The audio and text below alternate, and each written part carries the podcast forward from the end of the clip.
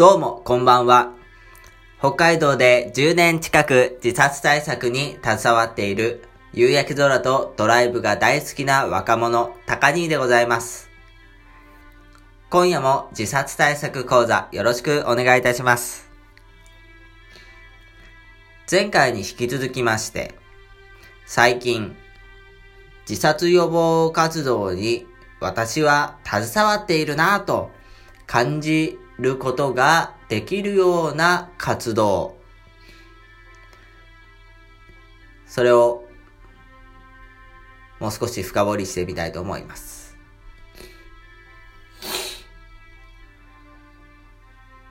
以前、えー、2018年に、えー、学生の、大学生のボランティアが、あ来た時に、あのー、フィールドワークと題して、あのー、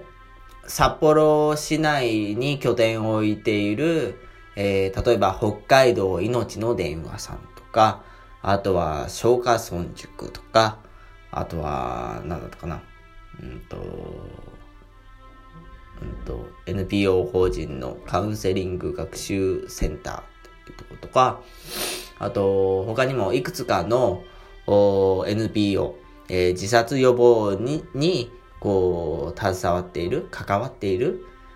団体さんのところにアポを取って、お話を聞きに行って、で、その内容を、こう、自分たちでまとめて、で、えー、秋に行った、旭川で行った講演会でそれを発表するっていう、その一連の、こう、体を、こう、実際にね、動かして、いろんなとこに行って、こう話を聞いてっていうような活動をさせてみたんですけど、すごいやりがいがあったみたいで、えー、面白かったと。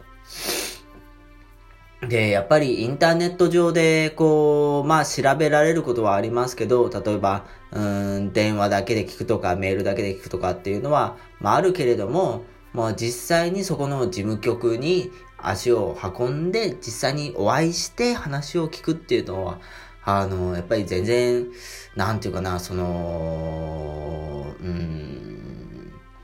まあ、全然違うわけですよね。あの、その方が楽しいし、うん、っていうのがあったので、やっぱそれを、それは今までで一回しかやったことがないんですよね。そういう、なんていうの、フィールドワークというかね、そういう活動を、もっと、こう、なんていうかな、うんと、盛んにやれ、やれば、こう、自殺予防に自分が携わっている感、携わっている感っていうのが、えー、実感、実感できるんじゃないかなって思いました。あとは、えっ、ー、と、僕は、その、講演会とかセミナーがないときは、その次回のとか、その先のとかの、こう、イベントをこう、なんていうかな、こう企画したり計画、こういろいろ調べたりね、どこでやろうかなとか、どんな内容にしようかなっていう調べたり考えたりっていう作業を主にしてるんですけど、やっぱりそれがやっぱ楽しいわけですね。だから、うん、なんかその、小さなプロジェクト単位でもいいから、その、例えば、うん、ザ若者チームって言って、その若者、